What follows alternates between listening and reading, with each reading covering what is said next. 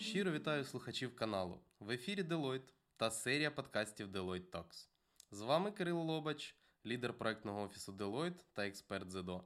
Продовжуємо ділитися з вами корисною інформацією на тему електронного документообігу. І сьогодні ми ведемо бесіду з Романом Макарчуком, адвокатом, юристом податково-юридичного відділу Deloitte в Україні. Привіт, Кириле! Вітаю вас, шановні слухачі. Сьогодні ми вирішили присвятити наш подкаст темі електронних цифрових підписів. Так, і плануємо зупинитись на питаннях про види ЄЦП, розберемося, що таке захищений носій для ЄЦП, проговоримо про Mobile ID, визначимося з тим, чи є різниця між власним підписом та підписом представника підприємства при підписанні юридично значимих документів, а також згадаємо про підпис для ФОП та фізособи та розглянемо необхідність отримання електронної печатки. Тож ЄЦП, які його види визначено в законодавстві? Насправді, якщо відкрити профільний закон, то у пересічної людини виникне багато запитань. Зразу не так просто розібратися, в чому різниця між різними видами підписів, засобами підписів, сертифікатами відкритих ключів. Але якщо подивитися на картинку в цілому, то закон виділяє прості електронні підписи, удосконалені і кваліфіковані або кепи.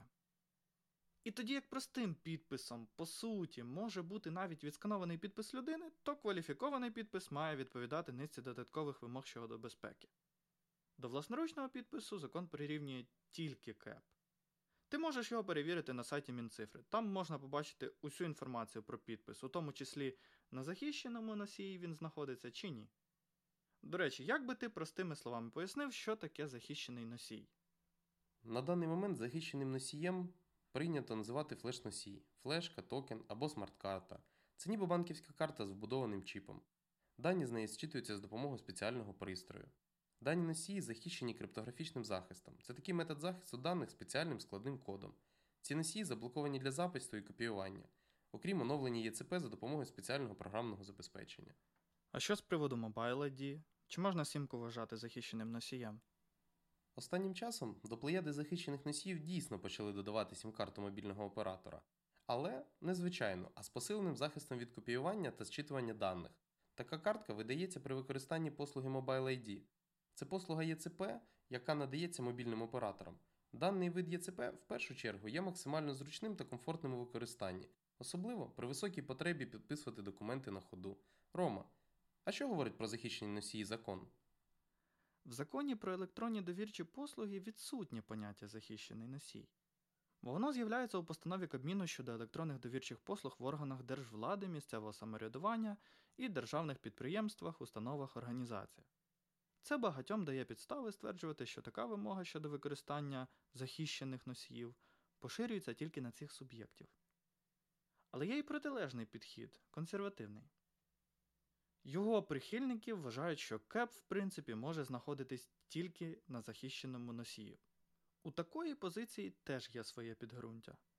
Законодавство каже, що будь-який апаратний чи апаратно-програмний засіб, на якому знаходиться КЕП, має мати документи про відповідність або отримати спеціальний експертний висновок у сфері криптографічного захисту. Тобто, фактично, засіб КЕП проходить перевірку Держспецзв'язку на відповідність державним стандартам і отримує висновок про це.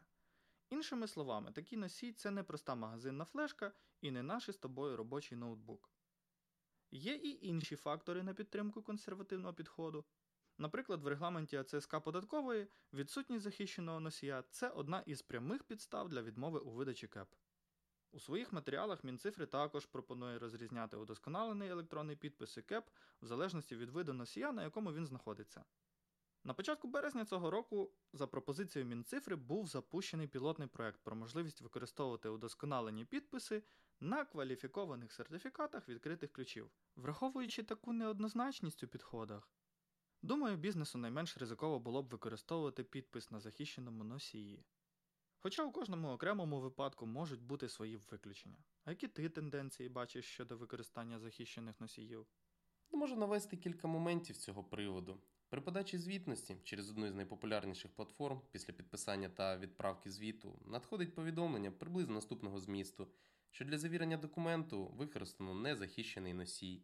Також аналогічний момент можна побачити під час підписання документів на сайті Дія, де вас також інформують про те, що ваш носій не захищено. Також, якщо говорити про переваги та недоліки захищеного та незахищеного носія, то вони зводяться до неможливості копіювання вашого ключа, ну, якщо він розміщений на захищеному носії, що зменшує ризики. На противагу цього можна сказати, що сам файловий ключ недійсний без пароля доступу та може бути анульований власником при підозрі його втрати чи несанкціонованого копіювання. До того ж, зараз багато фізичних осіб, а також ФОП, користуються підписами, що можна отримати в банку. А це, до речі, саме файловий ключ. Тут в мене наразі є питання, чи має значення, яким КЕП ти підписуєш документи від юрособи, своїм особистим чи авторизованим на підприємство? Якщо виходити з логіки профільного закону, він окремо визначає, які дані мають міститись у кепі юридичної особи і фізичної. Коли той же директор підписує документи кепом юрособи, при перевірці такого ключа будуть відображатись дані і про цього директора, і про особу, яку він представляє. Це спрощує тобі перевірку повноважень такого директора і мінімізує ризики оскарження в цій частині. Кеп юрособи видадуть керівнику тільки тоді, коли перевірять його повноваження на представництво інтересів такої компанії.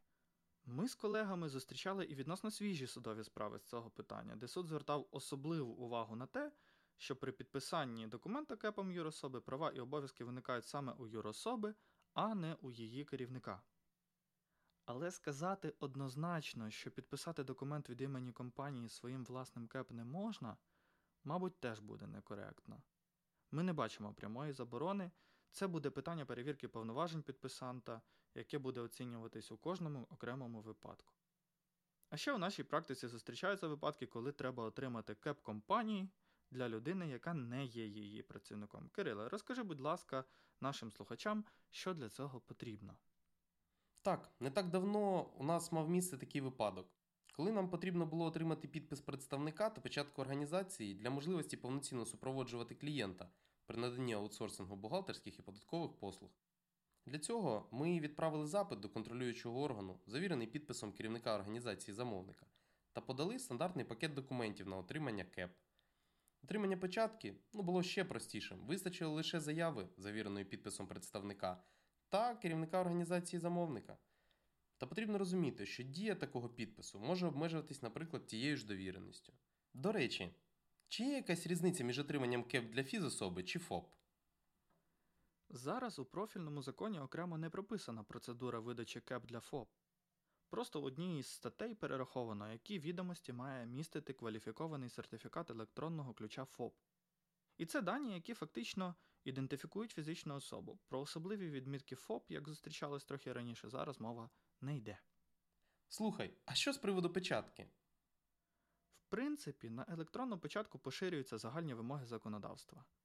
Наразі використання печатки не є обов'язковим, це питання фактично віднесено на розсуд компанії. Але коли ми говоримо про обмін документами з податковими органами, то для мінімізації ризиків слід зважати на вимоги спеціального порядку про обмін документами і накладати на документи електронну печатку, якщо вона у вас є. Дякую, Рома. Тож, підбиваючи підсумки сьогоднішньої вельми насиченої розмови, хочеться сказати, що майбутнє потроху крокує нашими вулицями.